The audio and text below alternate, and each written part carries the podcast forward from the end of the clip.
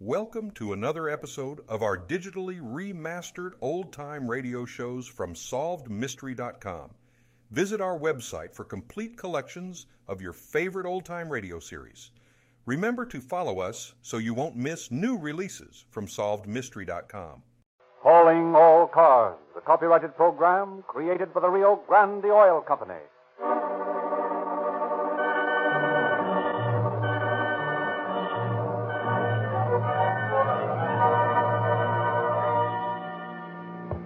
San Diego Police calling all cars, attention all cars, broadcast seven. Starting a holdup and murder on the National City site. Bandits wearing tan coveralls, dark glasses, and driving a black Ford Roadster without a windshield. These men are armed, so be careful. That's all.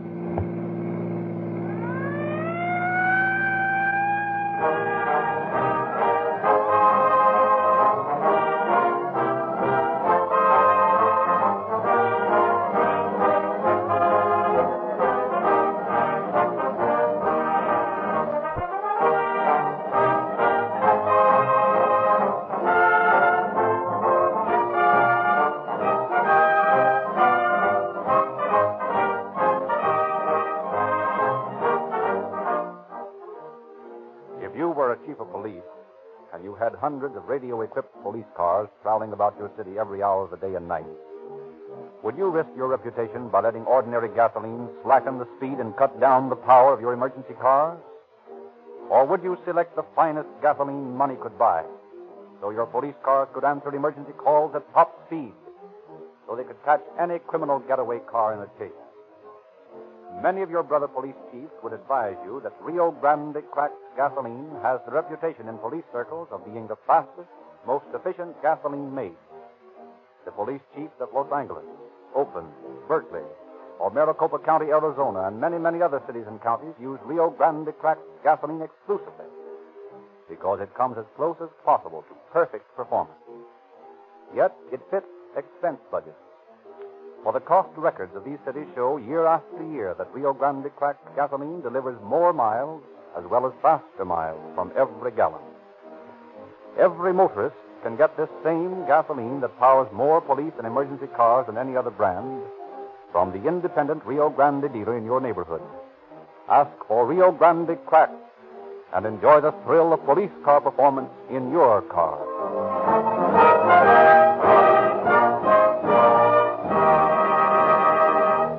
Now our pleasure to present Mister W A. Huggins on the staff of Chief Sears of the San Diego Police Department. Mister Huggins. Every man who plots a holdup or some other crime invariably thinks he is smart enough to get away with it. He knows that in crimes committed in the past, the law has captured the criminals in practically every case, but always he is going to be the exception. We have confronted scores of lawbreakers captured by our police officers, and always they're baffled at the ease with which we tracked them down and blew up their alibis. They marvel at the apparent uncanny ability shown by the police in singling the right man out of the many who might have committed the crime. The secret of our success is simply that we take advantage of the mistakes every lawbreaker makes. Carefully as he plans his crime, there's always some detail he overlooks. Our job is simply to discover these mistakes and use common sense. There are always one or more clues to lead us to the criminals. The case you will now hear, for example, was carefully planned and daringly executed. But the hold-up men made plenty of mistakes. They were not smart robbers. They were stupid. All criminals are stupid. The story that follows is proof that crime cannot pay.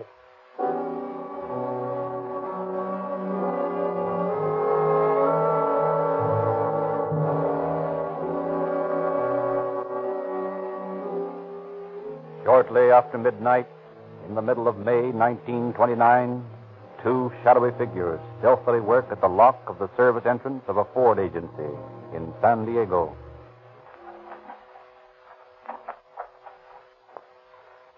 How you coming?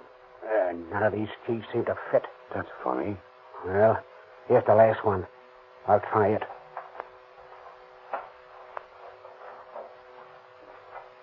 Nope. Hey, give me that hammer. What are you going to do? I'm going to bust this padlock open. Oh, you nuts. You'll wake up the whole town. Ah, listen. We're getting in there, ain't we? I don't care how we do it. Yeah, but maybe somebody will hear us. Well, if anybody comes snooping around, just get them. I'll take care of them. Go on, give me that hammer. Well, all right, here you are. Swell. Here goes. Yeah, that's more like it. Hmm, it did the business all right. Sure, it did the business. That's the way to get things done. Force, my boy. There once was a mug that lived in the old days by the name of Alexander the Great. He found that out. When he couldn't untie a knot, he cut it with his sword. Yeah? Well, let's drop the history lesson and get into this joint. Here, give me a hand on this door.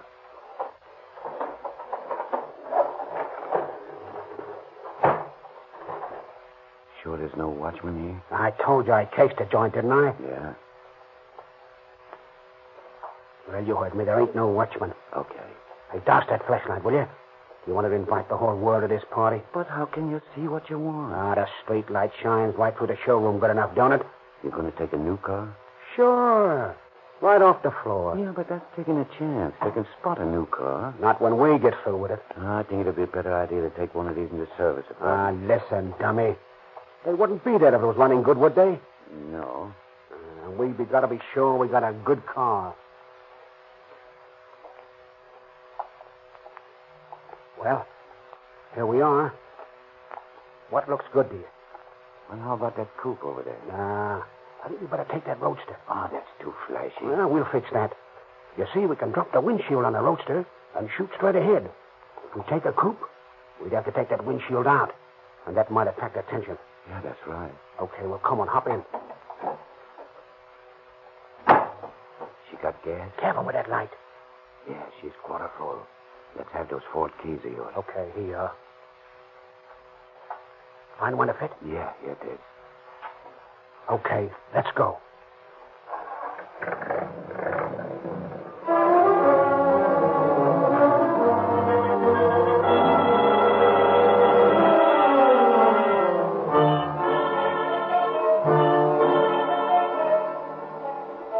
While police scour San Diego for the stolen car, Cochran and Coulson are working on it in the garage back of their bungalow. Finally, after two days of secret activity, they pridefully view the result of their labor. Hmm, that's a big difference from the shiny gray job we drove off to Florida the other night, eh, Marty? Yeah. Nobody could call it a professional paint job, but it's just what we want. Mm, and that rotten black paint makes it look like any number of other heaps around the town. Oh, say, listen. Don't you think we better put some damp rags on the headlights and radiator so they'll rust? Yeah, that's a good idea. Now, listen. The way I figure is this. That wide stretch of road along the National City dike is the best place to pull a job. Yeah, there's not much traffic there. What time does the money car come through? Well, it leaves Caliente in time to get to the bank in town here around noon. Hmm. So it'll come along and, well, about about eleven thirty. Uh, we'll knock over on Monday, you see, you know, when they're bringing in the take for the weekend. Figure we'll have much trouble with the Mex guards? Nah, there's only two of them. They bring the dough over in a coupe. They've never been knocked over before, have they? Nah, that's why they're so careless, I guess. But if they get tough, why...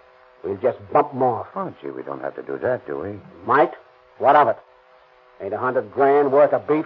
Yeah, I guess so, but... Remember that mug Alexander? He had the right idea. Cut right through the knot.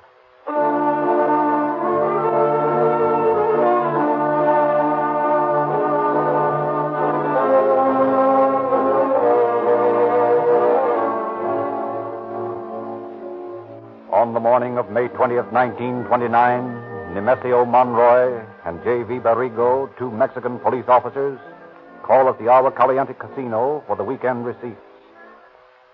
Well, here it is, boys. How much dinero we take today, boss? Almost a hundred grand. Madre de Dios. Hundred thousand dollars? Ho, ho. Make nice present for my woman and me, eh? Yeah, so it would. But don't you go waltzing off with that dough, or I'll beat your ears in, the Nemesio. Oh, do not worry. By the way, how is your wife? Oh, pretty good. It will not be long now before we have another little one. Is that so? You're acquiring quite a family, Nemesio. Oh, see, see. Four already, all boys. And soon it will be five. Nemesio. He's raising his own army for the next revolution. Well, you better get started with the dough, boy. See, muy pronto. Adios, senor. Goodbye, boy.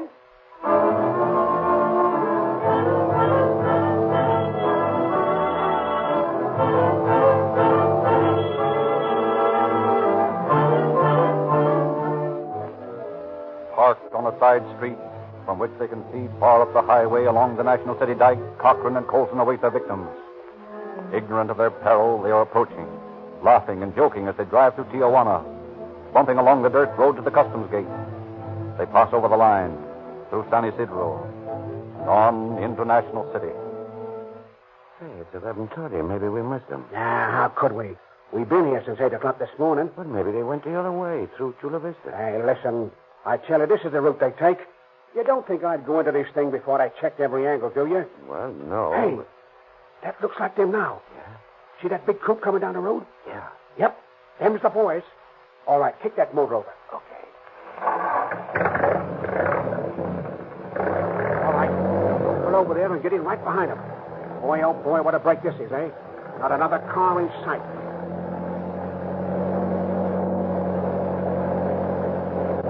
Swell. Now, just like this. Keep that distance behind them while I turn this heater on them.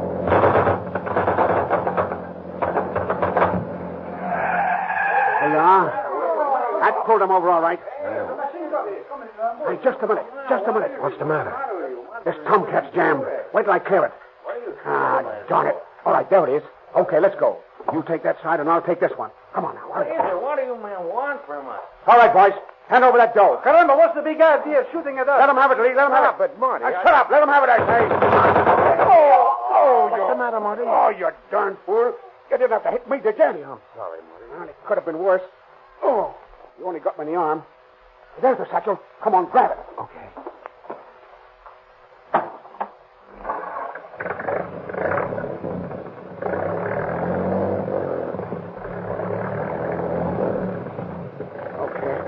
Now to duck these overalls and dark glasses and get me to a doctor. Gee, Marty, it was a crying shame to bump off those poor devils. Hey, what are you bawling about? You nearly murdered me, didn't you? Oh, well, it wasn't necessary to kill those guys. They didn't have a chance. You remember that mug Alexander the Great? He turned on the heat first and talked afterwards.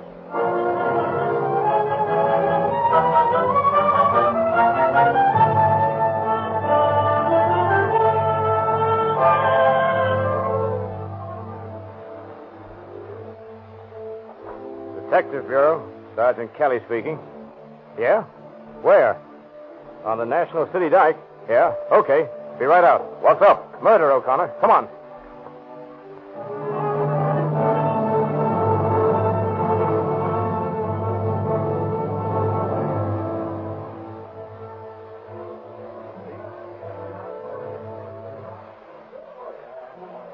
Now, did any of you people see this happen? Uh, no, no, no, no, sir. No, sir. That is, uh, yes.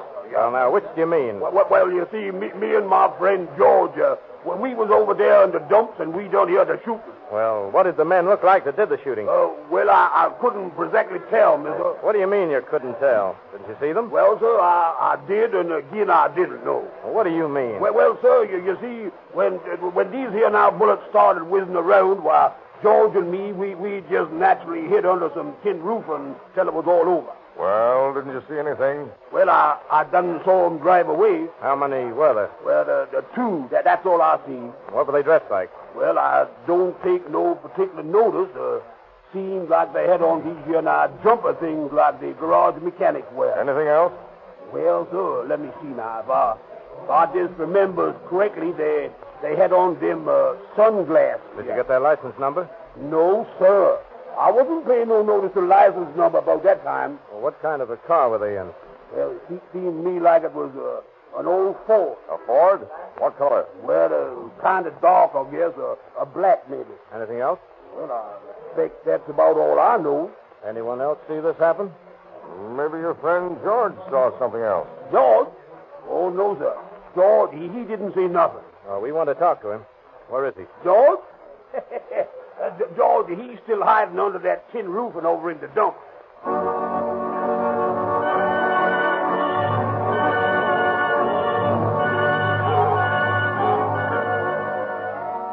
Meager are the clues the police have on which to work. Old black Fords are under suspicion, but finding the right one is as easy as finding the proverbial lost needle. Things look black for the police when help comes from an unexpected source. Well, this is a tough one. Yeah, it sure is. Two guys dressed in jumpers and dark glasses and an old Ford. Hmm. I'll find a hundred people answering that description in a half an hour. Yeah, and you won't be any closer to the right ones. That's right. Detective Bureau, Sergeant Kelly speaking. This is uh, Frank D. Hartell. Yeah? Well, uh, I have some information that uh, might be of assistance to you. Yeah? What's that? Well, uh, a couple of men drove up near my house about noon today in an old Ford. Yes? Well, they, uh, they were met by another car, which, uh, uh, well, it took them away. Uh, one of them uh, seemed to be wounded. The Ford is still parked here in the street. What's the address, Mister Hartell? Uh, it's Martin uh, B. Thanks. We'll be right out.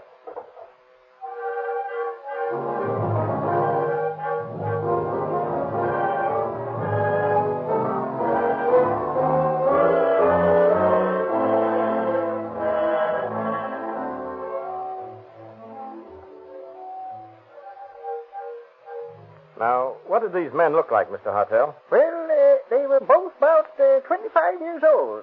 One was around uh, five feet, five inches tall, and uh, the other one was uh, maybe two inches taller. Uh, how were they dressed? Oh, had on some old clothes. Did you identify them if you saw them again? Absolutely. Well, here's hoping you get a chance to. Well, let's have a look at this car. Hmm. The dealer's license. Is that number on your hot sheet, O'Connor? Uh, let's see. Yeah. That's the number of the car stolen from the Ford agency last week. But this is an old Ford. The one that was stolen was a new car. Oh, just a minute. Well, this is a new car, too. Take a look at the position of the brake and gear shift. Well, this is a new car. Painted over, huh? Sure. Hey, wait a minute. What's this? What? Something stuffed into the corner under the brake pedal. Well. The jumpers and the dark glasses. Well, uh, what's that mean, hey? That means this is the car the murderers used, Mister Hartell.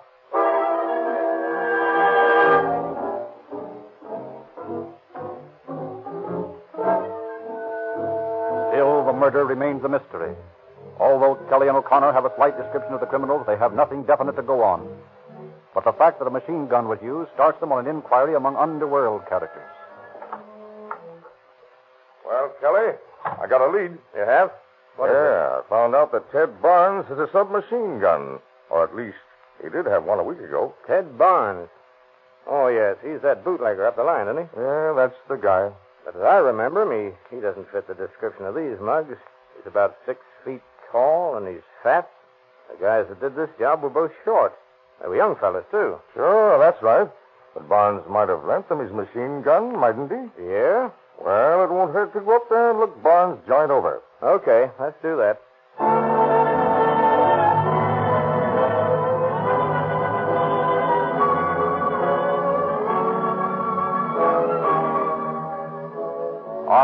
Search warrant, Kelly and O'Connor follow up this latest elusive clue. More than sure that it will end nowhere.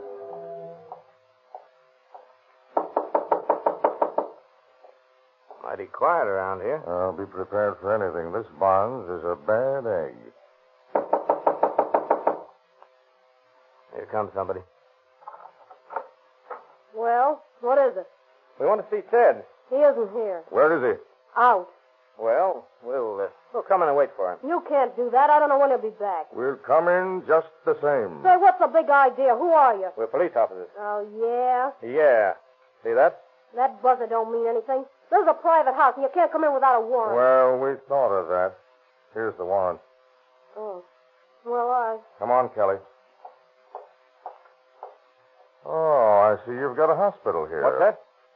Look, there's a guy in bed over there in the corner. Keep your hands off that gat, mister. I got you covered. Get that automatic out of his reach, Kelly. Right. What's your name, pal? What's the matter with you? You won't talk, yeah? Well, I'll take a look. What's the matter with him, Kelly? Bullet wound in his arm. This looks like our man. Who is this guy? I ain't saying nothing. Well, you're Barnes' wife, aren't you? Yeah. Well, where is he? I don't know.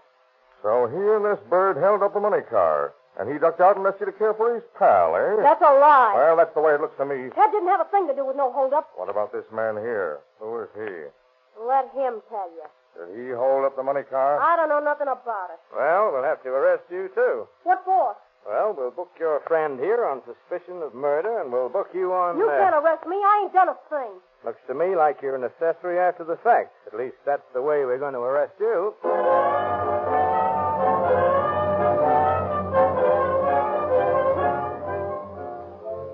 Hartell positively identifies the wounded man as one of the two he saw leave the Ford two days before. Police cover the town and discover the bungalow court in which an apartment was taken by Joseph Renanet, who answers the wounded man's description. However, effects discovered in the apartment identify Renanet as one Marty Coulson, an ex-convict on parole, after serving part of a sentence on an arson charge committed in Los Angeles County. Papers in the apartment show that his partner is one Lee Cochran. Missus Barnes is the important link in the chain of suspects. Police question her closely. Now, look here, Missus Barnes. We've got this case just about sewed up. Yes, it isn't going to do you any good to hold out on us. Listen, I don't know anything about it. Now, that's not true, Missus Barnes. It is true. I don't know a thing. Now, we know that Ted wasn't in on this job. What are you trying to do? Trap me? Why, of course not. You told us yourself he had nothing to do with it. And that's true, isn't it? Sure, it's true. But Marty Coulson, the man you were caring for in your house yesterday, he was on the job. I don't know. How did you find out his name? Oh, never mind. And uh, Lee Cochran, his pal, was the other bandit. We know that. So, Marty Cochran, eh? Looks like it. Said he wouldn't open his mouth. Now, look here, Missus Barnes, you're a woman. Did you know that one of those poor Mexican officers who was murdered the other day left a wife that was about to have a baby? Hmm. Is that the truth? On the level. Oh, we know Ted didn't do the job, but we want to get Cochran. We want to see some sort of justice done. We can't give that poor Mexican woman back her husband, but at least we can make Cochran pay for the penalty of his crime. Oh, if you were in that poor woman's place, and if Ted had been murdered, you'd want to see justice done, now wouldn't you? Yeah. Yeah, I guess I would. All right.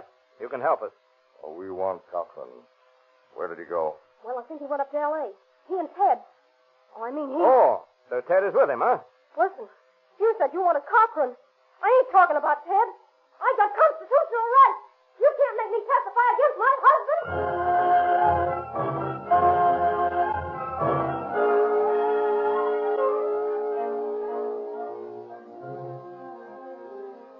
Furnished with a description of Cochran and Barnes, the sheriff's office of Los Angeles County takes the two men into custody within twenty-four hours. For more than two months, while they were awaiting trial, and all through the courtroom proceedings, Coulson refused to talk. He makes the communications that are necessary in writing. But from the moment of his arrest to the moment when he stands before the judge to receive his sentence, Silent Marty, as he has come to be called, has never uttered a word.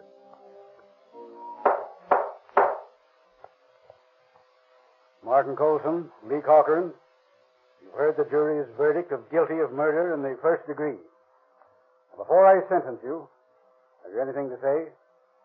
Nothing to say. I suppose it is useless to ask you, Martin Coulson, if you want to break the silence you've obstinately maintained throughout the trial. No, Judge. I have got something to say.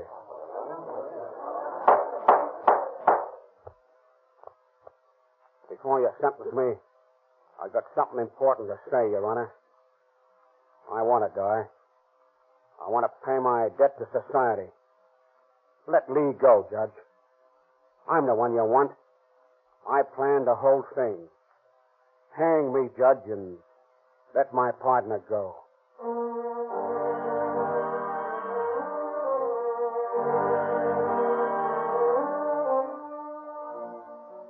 Coulson's magnanimous offer is refused, and he and Cochran are both sentenced to life imprisonment in Folsom Prison. Ted Barnes is sentenced to a year in the county jail as an accomplice after the fact. In Folsom, Martin Coulson retains his grim silence, only rarely talking to his fellow prisoners. His nickname of Silent Marty follows him behind the grim gray walls of the northern prison. Desperate, morbidly brooding, Coulson determines to beat the rap. For months, he works secretly on a crude diving apparatus, and then one day he attempts to escape through the powerhouse water intake pipe into the prison moat. But his apparatus fails to function, and he is dragged from the moat half-drowned.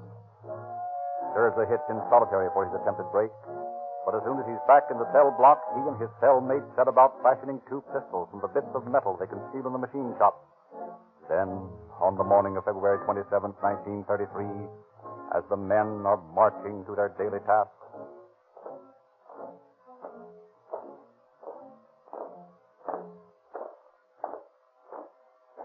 right. Oh, what's the matter, Marty? Oh, I'm sick. Oh. Hey, keep going there. What's holding up the line? My pal here, Snake, Come on, don't fall. Oh, quit prodding me, will you? Oh, on the up and up. I got cramps up and awful. You better let me take him to the hospital. Okay, pull out.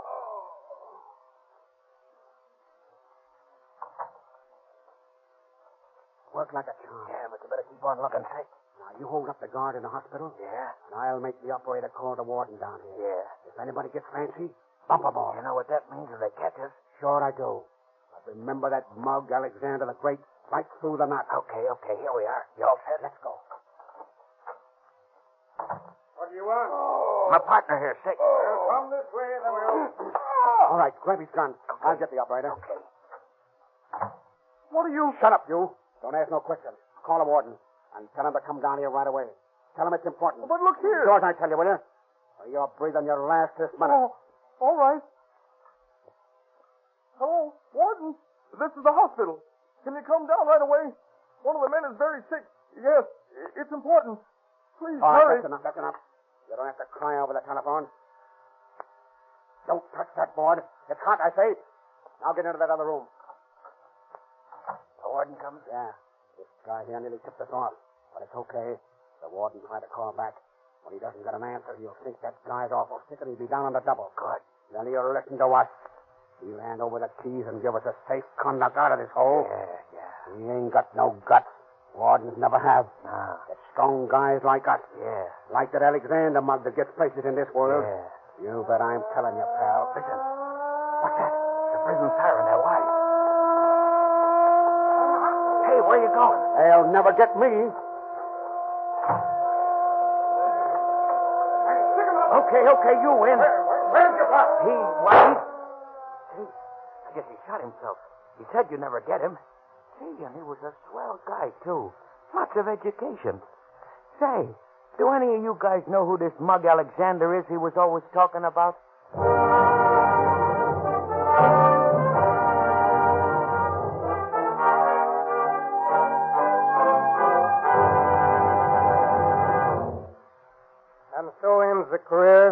The man who thought he was smart enough to beat the law. He died a victim of his own stupidity. Any man who thinks he is smart enough to beat the law is mentally unbalanced. Common sense will convince any intelligent person that the forces of law and order are too strongly organized. Let tonight's story of criminal folly serve as a warning to any criminally minded listener that you can't get away with it. The time-worn old slogan is today truer than ever. Crime does not pay. Thank you, Mister Huggins.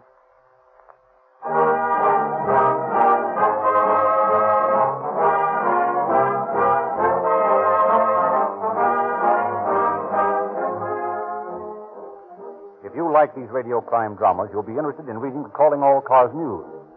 This month's issue illustrates fifteen free gifts for boys and girls. Get this unique publication free wherever Rio Grande Cracked Gasoline is sold. And wherever you find Rio Grande Cracked Gasoline, you'll find Sinclair motor oils, too. These independent dealers know that Sinclair has pioneered most of the refinements recently announced by other oil companies. It was Sinclair who perfected the de-waxing and de-jellying processes to purify motor oil. Modern high-compression engines need Sinclair motor oils to ensure continuous lubrication of those fast-moving, finely fitted parts. As one of the world's largest makers of lubricants, Sinclair engineers work with every automotive manufacturer to develop perfect lubricants. The manufacturer of your car has specified a Sinclair oil or lubricant for every moving part. And your Rio Grande Cracked Gasoline dealer is equipped to give you this Sinclair scientific lubrication.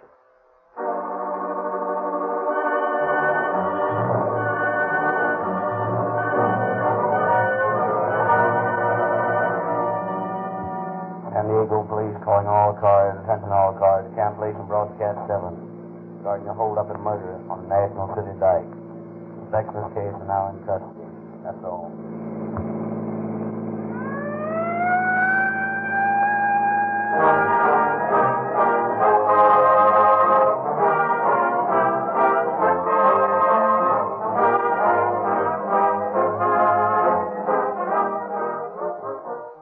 Frederick Lindsley bidding you good night.